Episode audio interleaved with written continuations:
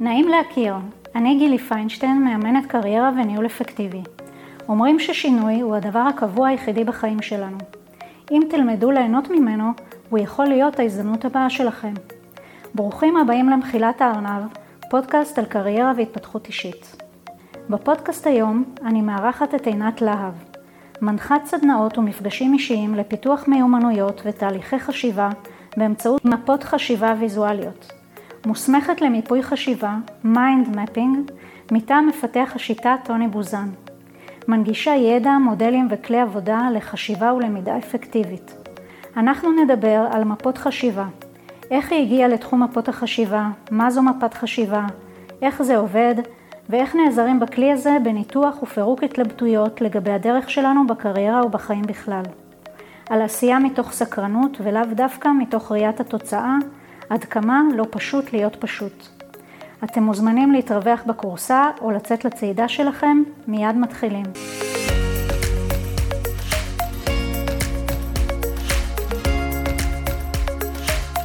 שלום עינת להב. שלום, נעים מאוד וכיף להיות כאן.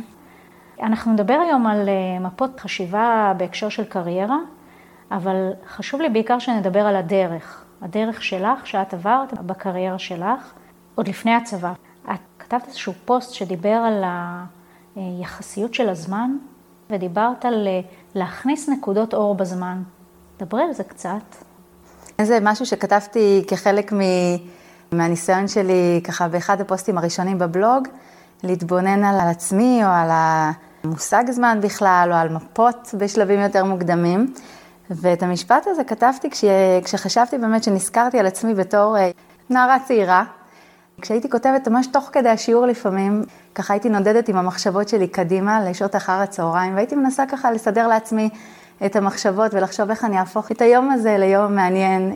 האם יש לי איזה תוכנית שאני אוהבת, אני זוכרת שהיה צער גדול בנות ועובדות החיים, מין תוכניות כאלה שאז לא היה כמו היום אה, כזה שפע ונטפליקס. אז לפעמים היית מחכה שבוע שלם לאיזה סדרה שאתה אוהב. היה את היום של הצופים, היה את היום המוצלח של הצופים ואת היום עבודה של הניקיון, כל יום היה לו איזשהו עוגן. ואני זוכרת שהייתי ככה אוהבת לעשות לעצמי סדר.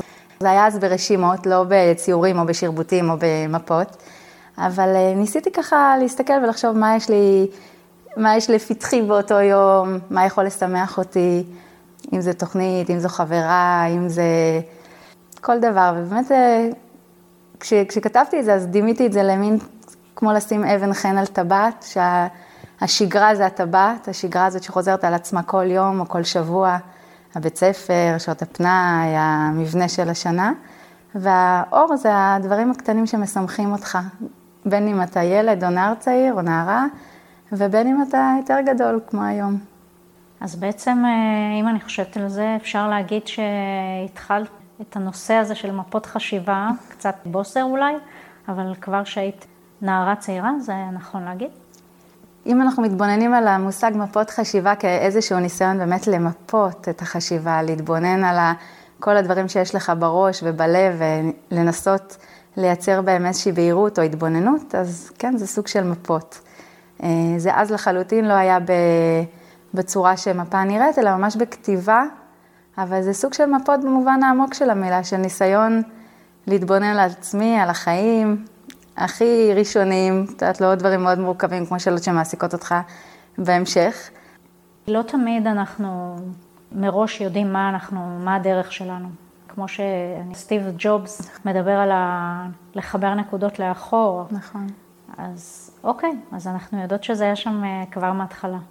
ומה קרה אחר כך? זה כבר צבא או שעוד לא? הרצון הזה, העניין הזה, המשיכה הזאת ל... לעשות לעצמי שמח בלב דרך כתיבה ודרך אה, חשיבה על, אה, על הזמן, על, ה, על המשימות, אבל לא משימות ברמה של to-do list או של משימתיות, אלא יותר במובן של, של עשייה, של פעולות משמחות, של תחומי עניין. אז כן, זה באיזשהו מובן אה, המשיך איתי גם אחר כך. בצבא הייתי מש"קית חינוך ואחר כך קצינת הסברה בבית ספר לחינוך מפקדים בהר גילה. זה קצת דומה לעבודה שלי היום כעצמאית. בעצם היה לי חופש בתוך שבוע של עבודה שקצינים מגיעים למדרשה בהר גילו לשבוע של הסברה. הנושא היה נתון מראש, נגיד זהות ישראלית, או דמוקרטיה, אבל בתוך המבנה של אותו שבוע היה לי חופש בתור אה, מי שמובילה ומתכננת את הסדרה, בעצם לבנות ולצקת לתוך זה את התכנים. זה מוביל אותי לדברים ש, שגם אחר כך עניינו אותי וגם לעשייה שלי היום, לנסות לייצר איזושהי חוויה עבור מי שמגיע וגם עבור עצמי, להגיע לאנשים מעוררי השראה, להגיע לתכנים. היה לנו בתור קצינות הסברה איזשהו פתיח שהיינו תמיד מובילות, או יחידת ביניים כזו באמצע, והתפקיד היה לתאם עבור אותם משתתפים תכנים שהם הכי מעניינים ולבנות בעצם את אותו שבוע. גם זה קצת דומה במובן שאתה מקבל איזשהו נושא שהוא דומה למפה שיש לה איזשהו מרכז או, או לב או מטרה, וסביבה אתה בעצם בונה איזשהו מבנה שהוא הכי משמעותי בעיניך, בעיניי. אה, למדת במדרשה לאומנות. מה למדת? במדרשה לאומנות למדתי תואר אה, BD באומנות, עם תעודת הוראה. האמת שלא חשבתי בהכרח להיות מורה. כשהגעתי ללימודים במדרשה בכלל היו לי כל מיני מחשבות על עיצוב במה או על אה, תרפיה באומנות.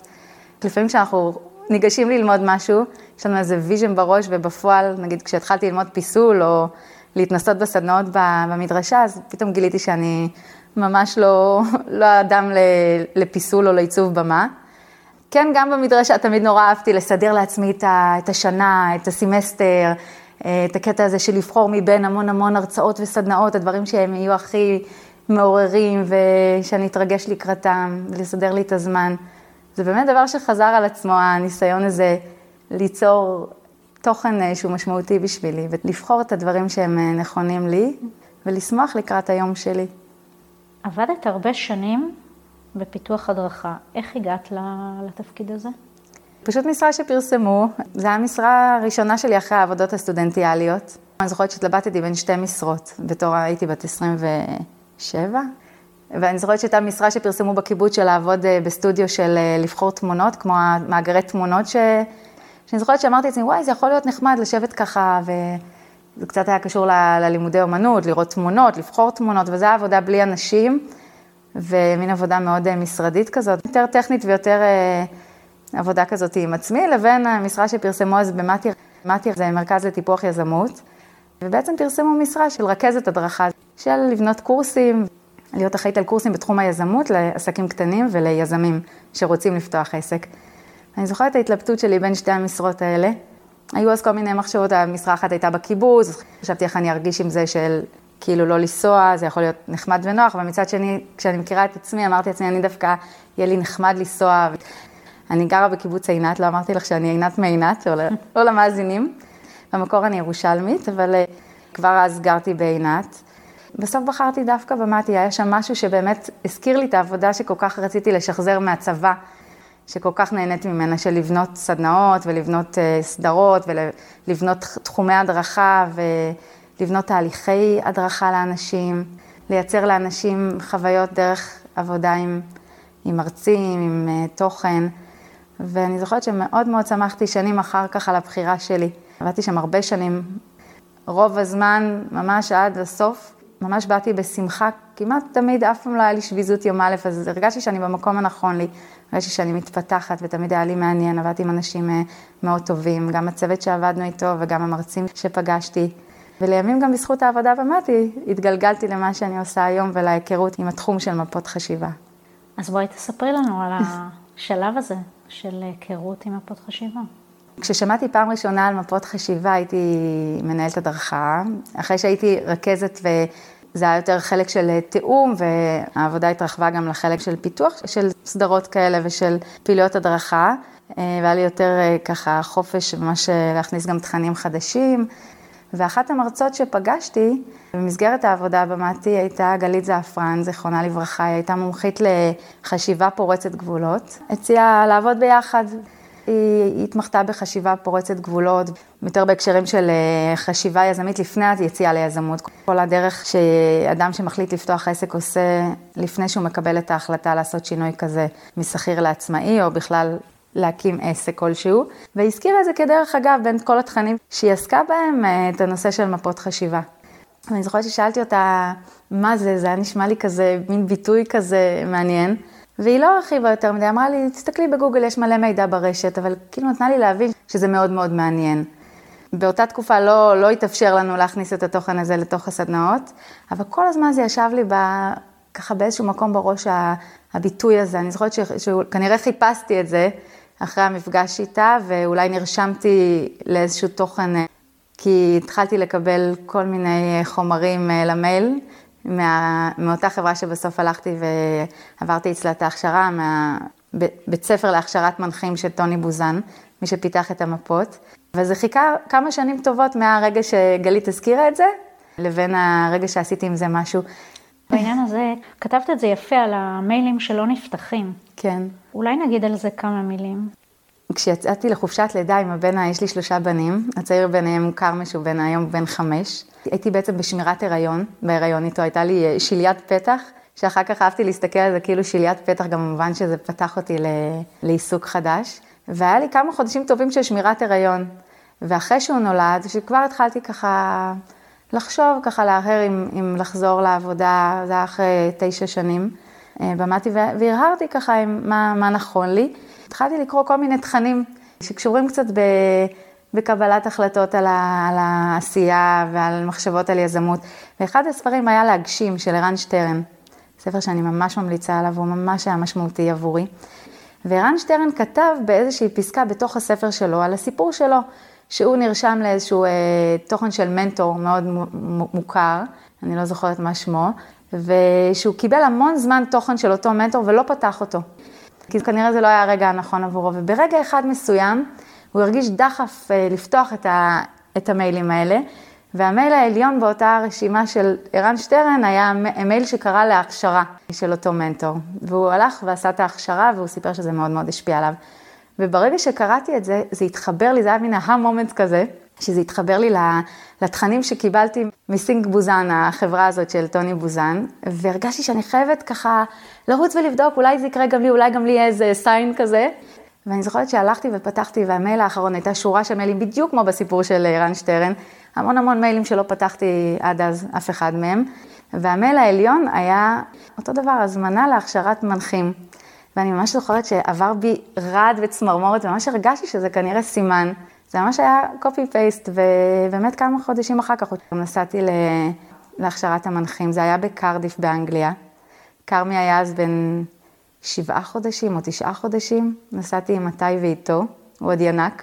שזה נשמע לי אה, כאילו להנדס את כל המשפחה, זה החלטה, החלטה. זאת לא הייתה הכשרה מאוד ארוכה, זאת הייתה הכשרה של שבוע, שבוע מלא מהבוקר עד הערב. זו הייתה הכשרה שנתנה את ההסמכה. את כל מה שלמדתי ועשיתי מאז עם התוכן הזה, זה באמת מתוך התנסות ולמידה ובאמת להתנסות בהרבה סוגים של מפות להרבה תהליכים.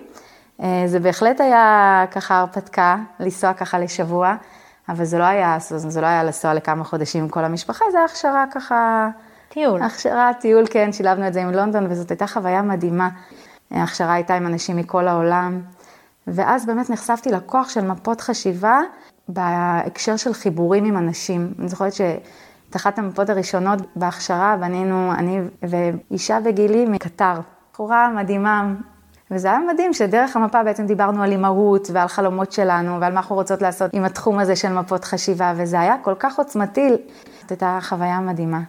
ואת חוזרת מקרדיף, ומה קורה אז? אז עדיין הייתי בעיצומה של חופשת לידה, הייתי עם כרמי בבית שנה וחצי, והתחלתי ככה לגלגל את המחשבות של מה לעשות. אני חייבת לציין שכשיצאתי מראש לה, להכשרה הזאת, אני לא חשבתי שזה יהפוך להיות עסק שאני עומדת בפרונט ומעבירה, זאת אומרת שזה כל הלב של העסק. המחשבה שלי הייתה לעשות משהו דומה למה שעשיתי במטי ובצבא, ולבנות בעצם ימי עיון והשתלמויות וסדנאות כאלה שאני לא החזית שלהם, בעצם לעבוד בעבודה של פיתוח והפקה, ומאוד מאוד עורר בי השראה להיות המתווכת דווקא. לפגוש אנשים משמעותיים, מרתקים, ובעצם להיות זאת שיוצרת את המפגש בין אותו אדם שיש לו ידע או סיפור חיים, לבין המשתתפים בהכשרות. הרגשתי שזה שזה מדהים לא פחות מלהעביר את התוכן. זה שאני, בזכותי, אותו יזם פגש את uh, אחד המרצים המדהימים האלה שאחר כך עשו לו סוויץ' בחשיבה. כשחשבתי לצאת לדרך עצמאית, חשבתי שזה מה שאני אעשה, שאני בעצם, כל מיני דברים שאני פוגשת או שהשפיעו עליי או שאני אחפש בעצמי, אבנה איזה שהם ימים כאלה קסומים ומרתקים ופרקטיים, ובעצם אני אהיה מאחורי הקלעים. והסיבה שהלכתי ללמוד את התחום של מפות חשיבה זה שהיה לי בראש שאולי, שיהיה לי איזשהו תוכן שאני משלבת את עצמי בתוך אותם ימים שאני אפיק.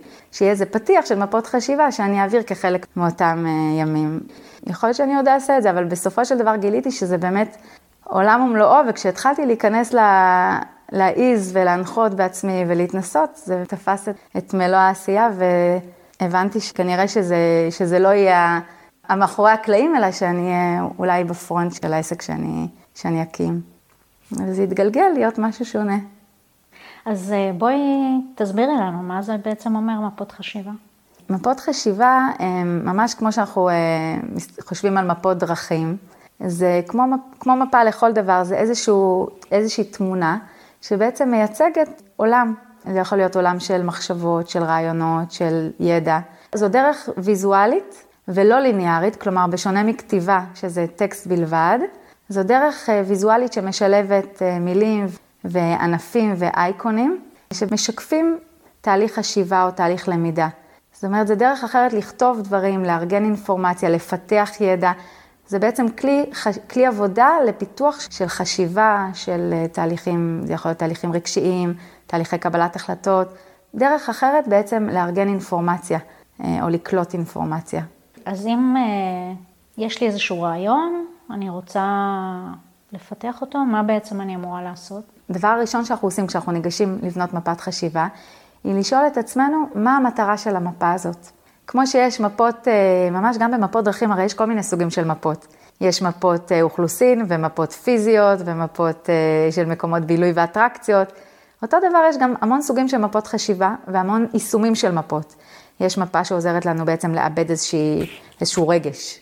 מפה שעוזרת לנו לאפיין, נגיד לאפיין חלום או קריירה שאנחנו רוצים להתחיל בה, מפה של החלטה או פתרון של בעיה, מפה של פיתוח של רעיון. זאת אומרת, יכול להיות לנו, כמו שיש כל מיני סוגים של אה, תהליכי חשיבה ולמידה, יש לנו גם כל מיני סוגים של מפות. את, כשאת מדברת עכשיו, את אומרת, אני צריכה קודם להחליט מה המטרה של המפה. ואם אני לוקחת את זה לעולם הקריירה, כן. אז הרבה פעמים באים אליי אנשים ואומרים, אין לי מושג. יותר מזה, הם אומרים לי, בגלל שאין לי מושג, למה שאני אבוא אלייך אם אני עוד לא יודע מה אני רוצה לעשות, כאשר במציאות זה צריך להיות הפוך, כי אם אתה לא יודע מה אתה רוצה, אז בטוח שאתה צריך לבוא, כי אתה צריך מישהו שיעזור לך. אז איך, איך עושים את זה בעולם של המפות? שאלה נהדרת. היופי במפות חשיבה זה שבעצם אנחנו מתחילים מאיזשהו משהו, איזשהו גולם, אבל אנחנו לא יודעים לאן זה יוביל. וגם אפשר להגיע כשאני לגמרי לגמרי בבלגן ובחוסר ידיעה מוחלט. לצורך העניין, אם אני אומרת, משהו כמו באמת, אין לי מושג. גם אני לפעמים אה, משתמשת במפות לעבודה עם, בתהליכים אחד אל אחד. אז אנחנו נתחיל עם מה שיש, עם האין לי מושג הזה. ואת האין לי מושג אני אשים במרכז. אני אפילו אכתוב ככה, אין לי מושג. המטרה של המפה הראשונה, ולפעמים אנחנו מתחילים, המפה יכולה להיות תהליך של כמה מפות. ואני לא יודעת לאן זה יוביל, ואנחנו צריכה להתחיל מאיזושהי מטרה ראשונה למפה הראשונה.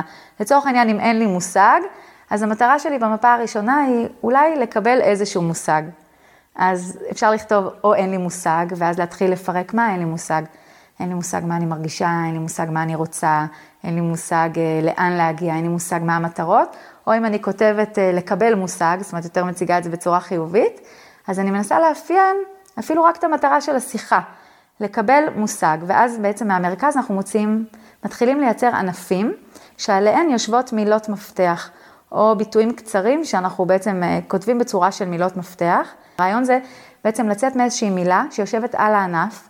לפעמים אני מתחילה מענף אחד ומתחילה להתפתח איתו, ולפעמים אני מניחה קודם את כל הענפים הראשיים שהם יוצאים מהמרכז. ובעצם המילים שיוצאות מהמרכז ויושבות על ענפים שהם יותר עבים, הן בעצם מייצרות אה, איזשהו מתווה לתהליך הזה, לתהליך החשיבה.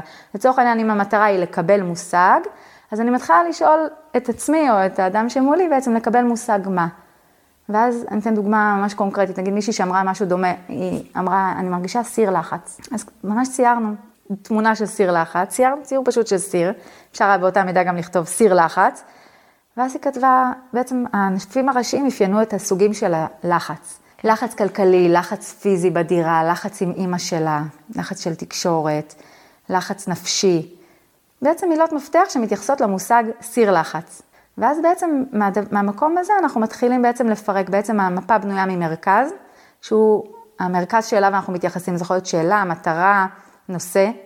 ענפים ראשיים שעליהם יושבות מילות מפתח שהם בעצם איזשהו מתווה שדרכו אנחנו מסתכלים על המרכז, וכל ענף ראשי מתפצל מהקצה שלו לעוד ענפים שהם הפירוט, משמעויות, היבטים, שאלות, וצורת עבודה לא ליניארית, זאת אומרת, אנחנו לא גומרים עם ענף אחד, עוברים לענף הבא, כי אז אנחנו נשארים באיזשהו מתווה שהוא מובנה, אלא אני ממש מנסה לעקוב בצורה חופשית אחרי מה שעולה לי באופן טבעי, ולהחליט באיזה צורה הוא נכנס למפה.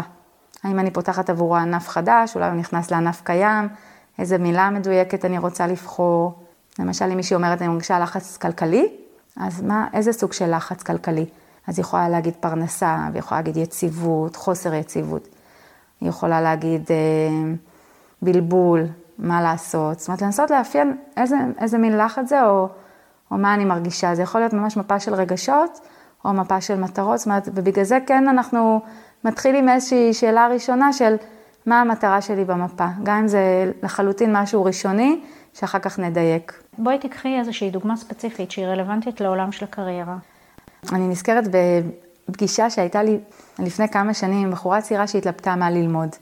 והיא קיבלה את, ה, את הפגישה עם דודה שלה שככה רצתה לעזור לה, והיא ככה באה ובאמת היה לה התלבטות בין כמה מקומות, בין אוניברסיטת תל אביב לאוניברסיטת באר שבע, לבין, אה, אולי, היא חשבה אולי על תל חי, ובעצם היא רצתה בעצם גם לחשוב איפה ללמוד, ממש איזה מוסד ללמוד, וגם על התחום, זה קשור אחד לשני, כי בכל מקום היו תחומים קצת אחרים.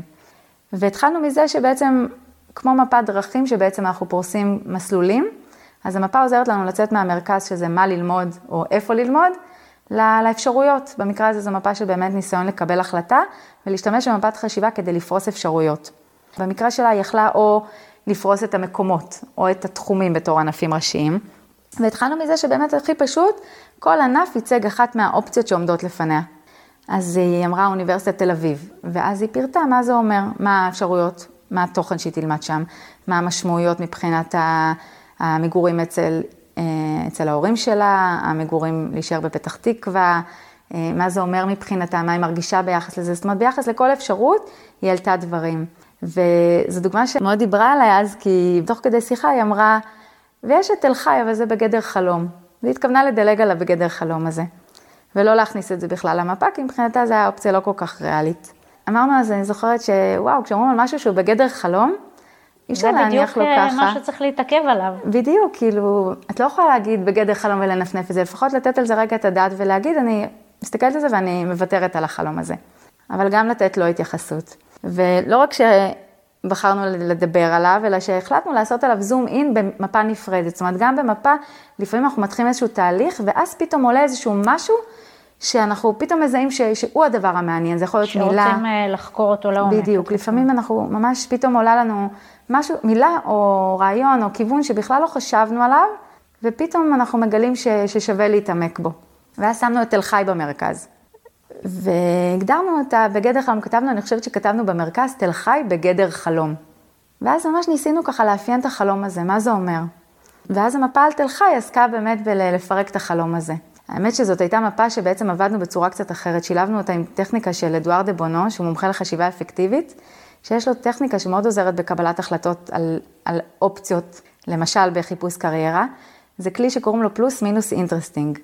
זה קצת דומה לטבלת יתרונות חסרונות במובן של פלוס ומינוס, אבל יש מרכיב שלישי שקוראים לו interesting, I, פלוס, מינוס ו-I. וה-I זה מרכיב של שאלת שאלות.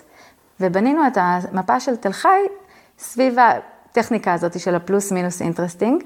ענף אחד היה כל הפלוסים, ואז היא העלתה את כל הפלוסים במפה. היא אמרה שזה הרפתקה, וזה לגור רחוק מהבית, היא הסתכלה רק בצורה חיובית על כל הפלוסים. בטכניקה הזאת אנחנו דווקא עובדים בצורה כן ליניארית במובן שאנחנו לא קופצים מענף לענף כמו במפת חשיבה רגילה, אלא אנחנו כל פעם מנתבים את החשיבה רק לפלוסים, רק למינוסים, או רק ל-I הזה, שזה שאלות מעניין. אז היא אמרה המון המון פלוסים, ואחר כך היא אמרה המון מינוסים. למשל, להיות רחוק מהבית, לא יהיה לי אוטו, אין שם קולנוע, אה, אין לי שם את החברות שלי. שעד כאן זה כמו טבלת יתרונות חסרונות, אפילו שזה היה כתוב כמפה. והחלק המעניין בטכניקה הזאת זה השאלות מעניין. שבחלק הזה בעצם אנחנו מטילים ספק, אנחנו במקום להסתכל שחור או לבן, מסתכלות בצורה קצת יותר אפורה. ואז, וזה מתחיל בשאלות שמתחילות ממעניין, ואז היא פתאום העלתה שאלות, מעניין איך זה יהיה לי להיות רחוק מאימא. מעניין אם זה באמת יהיה לי כיף לגור בסביבה כפרית. מעניין איך אני ארגיש, מה, מעניין מה, מה אני אעשה שם, מעניין אם יהיה לי טוב. וממש נתנו על זה, ככה עשינו זום אין על התל חי בגדר חלום. זה היה מאוד מרגש ומאוד משמעותי. כמה שבועות אחר כך ככה כתבתי לה ושאלתי אותה מה היא בסוף בחרה. והיא בחרה ללמוד בתל אביב. ידעתי שהיא בחרה את הבחירה הזאת מתוך, היא לא נפנפה את הבגדר חלום הזה, אלא היא נתנה עליו את הדעת, ובעצם מיפתה ופירקה את החלום הזה, את הכדור פורח הזה, למשמעויות שלו, ושאלה את השאלות בצורה מאוד סקרנית, ואולי אפילו באותו רגע לא עלו לה בהכרח התשובות, אבל עצם זה שהיא שאלה את השאלות, רק השאלות האלה פתאום ככה עוזרות ככה לזהות את ה... לאן הבטן שלך הולכת. אמרת פה כמה דברים מעניינים. אחד, זה ש... וזה אני מסכימה לחלוטין, שחלומות אסור לפספס, ולא מהבחינה של לבדוק, של לדבר עליהם, לחשוב עליהם וכולי. אני למשל משתמשת הרבה בשיטה של התרגיל בית הקפה. אנחנו נפגשות בעוד חמש שנים, ספרי לי מה קרה לך בחמש שנים האלה שלא התראינו, ואנחנו מדברים על החלום. ואני חושבת שלהתעסק בחלום זה נורא נורא חשוב, כי כמו שאת אומרת, היא החליטה משהו אחר, אבל בוא תחליט מתוך החלטה מודעת, ולא כל החיים אחר כך להסתובב עם איזשהו... דיברתי על, אוקיי, דיברתי על החלום שלי, אבל לא, לא, לא עשיתי עם זה כלום. ואז אתה מרגיש פספוס וחבל לחיות בפספוס. אז זה דבר אחד. והדבר השני, הקטע הזה של באמת אה, להתנסות. את דיברת את זה על עצמך קודם, ואני חושבת בכלל לאנשים, שלפעמים יש לנו חלומות שאנחנו סוחבים כל הזמן, ואנחנו לא מתנסים בהם. ואז תמיד יש לנו איזושהי מין אה, גישה כזאת להפוך את החלומות למשהו נפלא. אבל יכול להיות שאם אתה מתנסה, אז בעצם אתה פתאום מבין שאוקיי, זה היה חלום כמה שנים, אבל כשאני מתנסה אני רואה ש... שאני יכול להניח אותו בצד ולעשות דברים אחרים, וזה נורא חשוב. ובכלל ההתנסות היא נורא חשובה, כי ככה אתה גם מתפתח וגם לומד מה כן ומה לא. לגמרי. אפשר לפרק את החלום, לא משנה בשיטה של מפות חשיבה או כל שיטה אחרת, ולהבין מה באמת יושב מאחורי זה, ואז כמו הבחורה הזאת שאת מדברת עליה, למצוא שאתה יכול ליישם עדיין חלק די גדול מהחלום בצורה קצת שונה ממה שאתה חשבת שנכונה לך. בהתכתבות בינינו, דיברנו על זה של לעשות דברים מתוך הסקרנות ללא קשר לתוצאה. אנחנו דיברנו על זה בהקשר של הפודקאסט עצמו. נכון. אבל אני חושבת שיש פה איזשהו קשר גם לעניין של מפות החשיבה. לגמרי. מעניין, תגידי מה את רואה, מעניין אם אנחנו רואות נכון, את אותו הדבר. נכון, איזה יופי. את ממש צודקת שזה קשור, כי באמת כשאנחנו יוצאים לדרך עם מפת חשיבה, פה לפעמים יש להם טיוטות גם, נגיד גם אני, כשאני מנוסה בזה, במתודולוגיה הזאת, הרבה פעמים, לפעמים לוקח לי כמה מפות טובות עד שאני מגיעה למשהו שהוא מדויק, אז חשוב לדעת שהמפה היא לא איזה masterpiece כזה שאתה בא באיזה זרם אקספרסיוניסטי ויוצא לך, אלא לפעמים יש לך מתווה של כמה מפות, אתה מתחיל ממשהו ואז מדייק אותו. אפשר להתחיל מאיזשהו משהו ראשוני, ואז להסתכל ולהגיד, אוקיי, שני הענפים האלה יכולים בעצם להיות ענף אחד ואני אקרא לו בשם אחר. אז יכול להיות מתווה או כמה מפות שבסוף רק אחרי תהליך מסוים, כמו התהליך שאנחנו עוברים כשאנחנו מתכווננים על הדרך שלנו, אז רק בסוף אני אגיע לאיזשהו משהו שהוא יותר מדויק. יש איזשהו דרך שאני צריכה לעבור. אתה יוצא מאיזשהו, מההתחלה ואתה לא יודע לאן המפה תוביל אותך. היא יכולה לצאת מאוד מדויקת על ההתחלה, והיא יכולה ככה לקחת אותי למקומות אולי שהם, זה באמת אה, איזשהו שיקוף מאוד מדויק של התהליך, זאת אומרת, אם אני, אם המפה תתפזר ותתרחק, אז אני אבין שאולי לא, לא הייתי מספיק אסופה, או, זאת אומרת, יכול להיות שהמפה תיתן לי גם שיקוף לפיזור, פיזור הדעת או פיזור הנפש, וזה גם בסדר גמור, זה סוג של שיקוף. בעצם המפה היא סוג של דרך שאתה עובר. בסדנאות יש איזושהי שקופית שאני אוהבת להציג אחרי שאנחנו בעצם אה, עושים איזשהו פתיח, שהוא אומר, אה, יש איזשהו ציטוט שהדרך ולא היעד הוא מה שחשוב. ובאמת גם המפות בעצם עוזרות לנו לצאת לאיזשהו מסע, מסע מחשבתי. פחות חשוב מה שיוצא בסוף. לפעמים אנחנו כן שומרים את המפה, בעיקר כשזו מפה של איזושהי תוכנית או משהו שאנחנו רוצים לשמור, אבל יותר משמעותי זה כל מה שאנחנו עוברים בדרך, השאלות שעולות, הרעיונות, האסוציאציות, התחושות שעולות בי לנוכח דברים שאני, מילים שאני בוחרת. המפה היא דרך מאוד אותנטית לבטא את דרך חשיבה הייחודית של כל אחד. ולפעמים לא נעים לי עם המילים שעולות לי, לפעמים אני פתאום מזהה שהמילה שאני בוחרת למפה שלי היא לא בדיוק אני, שהיא לא בדיוק אמיתית. מה שאני חושבת שאני. כן, ושבעצם המילה האמיתית היא אולי אחרת, או שיעלה לי תוכן שלא נעים לי להגיד על עצמי, וזה יכול להיות לא נעים או מציף, זאת אומרת, כמו במסע יש דברים שאתה עובר תוך כדי העבודה על המפה. ואתה מקבל, כמו בדרך שאתה עובר בטיול, נקודות תצפית דרך הענפים השונים. אה, זה ממש מטאפורה של, של מסע. לגמרי ליהנות מהדרך או להסתקרן מהדרך, גם אם זה לא תמיד מהנה, לפעמים זה כאב ראש. הייתה לי הבוקר שיחה עם איזה לקוח פוטנציאלי. אחד הדברים שדיברנו עליהם זה עד כמה אתה מוכן לעשות את הדרך. דיברנו קודם על התוצאה, אנשים מאוד רוצים להגיע לתוצאה. הם פחות מוכנים לעשות את הדרך שנדרשת בשביל להגיע לתוצאה. ובטח בעולם שאנחנו מדברות על קריירה ועל דברים כאלה, אתה חייב לעשות את הדרך, אין מה לעשות. אתה גם לא תמיד יודע מה, מה יצא לך מזה. אני אישית טוענת שכל דבר שאתה עושה, אתה לא עושה אותו סתם, שבסופו של דבר הוא נותן לך איזושהי יכולת, איזושהי הסתכלות, איזשהו ניסיון. גם אם אתה לא רואה שמה שאתה עושה ברגע זה יוביל אותך לדרך הבאה, אז, אז יכול להיות שהוא לא מוביל אותך לנקודה הבאה, אבל בנקודה שאחר כך פתאום אתה תמצא את עצמך עושה משהו ש, שעשית פעם. אני ממש מתחברת, ממש. זה כמו המשפט, אותו משפט של סטיב ג'ובס, שאתה רק בדיעבד יכול לחבר את הנקודות. אני יכולה להגיד שהמפות עצמן, בשונה אולי מתהליכי ייעוץ או הנחיה אחרות, ברגע שאנחנו עובדים ובונים ביחד מפה, קודם כל, כל התוכן מגיע מהבן אדם. אני אף פעם לא מביאה תוכן, אבל כן אנחנו שואלים שאלות שהן אפילו לא בהכרח שאלות שלי על הדבר, אלא שאלות של צורת עבודה.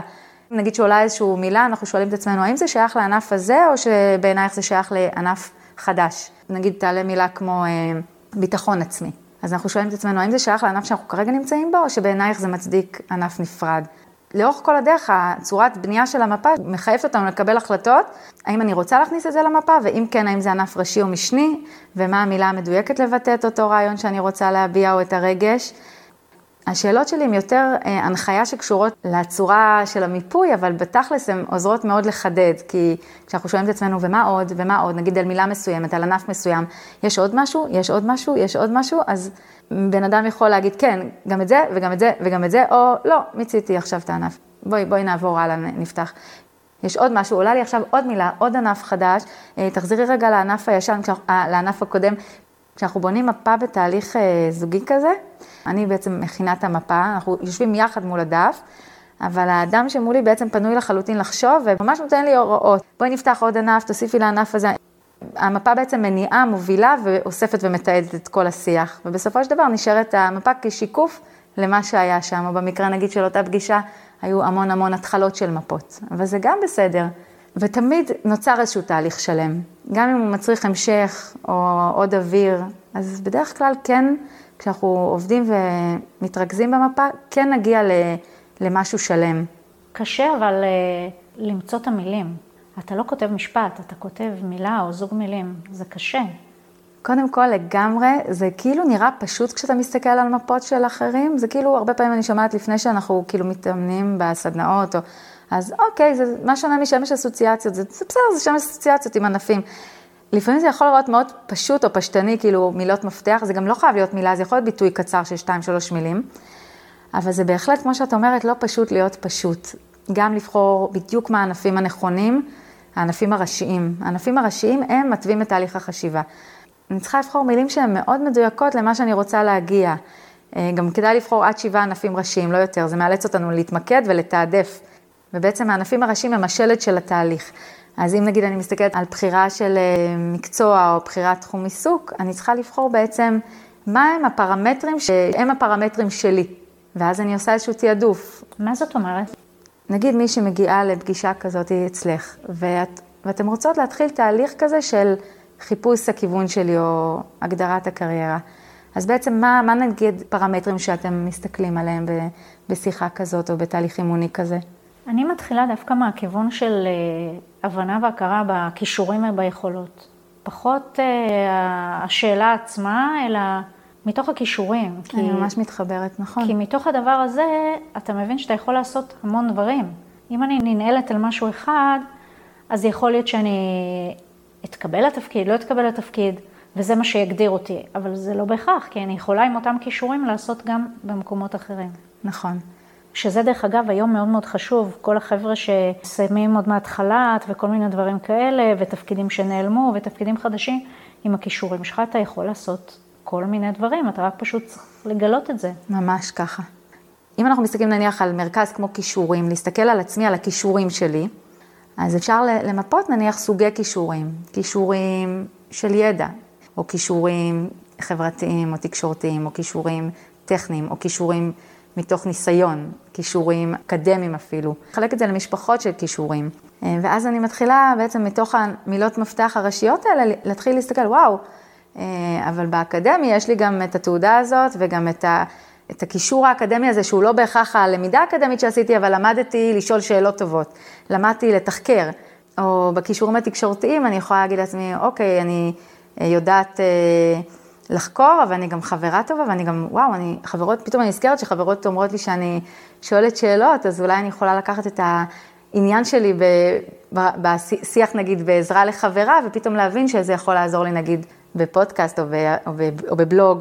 זו נניח דרך אחת להסתכל על תהליך של התבוננות על כישורים ולעשות אותו דרך מפה. במפות אין דרך אחת לבנות את התהליך או את השיחה, אין איזשהו מתווה. מי שבונה את המפה יש לו את הדרך שלו להסתכל על התהליך הזה שהוא רוצה לגשת אליו. וגם נורא חשוב שהמילים יהיו אותנטיות. לפעמים אה, מילה כמו אה, כישורים יכולה להישמע למישהו אחד קסומה מהמילה כישרון, ולמישהו אחר זה עלול להישמע דידקטי, אז נורא חשוב שהוא אפילו ינסח את זה בצורה שנוחה לו, הדברים שאני הכי טובה, תמיד מחמיאים לי ש... זאת אומרת, כל אחד ומה שמתאים לו של לכתוב את הדבר הזה, כישורים. מה הטיפ שהיית נותנת למי שמקשיב לנו בהקשר הזה של קריירה ומפות חשיבה? טיפ שלי, אני חושבת, זה כל פעם לתת לעצמך מענה למה ש... שאתה צריך באותו רגע כדי אה, לצלוח את הצעד הזה שאתה נמצא בו, כשאתה מתקדם ויש לך תחנות לעשות בדרך, לתת לעצמך את הכלים שאתה צריך באותו רגע, ובאמת never say never, לנסות. תודה עינת להב. תודה רבה גילי, שמחתי מאוד להיות כאן. אהבתם? דרגו את הפודקאסט ושתפו חברים. רוצים לקבל את הפרק הבא? הרשמו באתר שלי, career מקף coaching co.il ואעדכן אתכם. מתלבטים לגבי המשך דרככם המקצועית? מוזמנים לקבוע איתי דרך האתר שלי שיחת מיקוד ללא עלות. תודה שהאזנתם, להתראות בפרק הבא.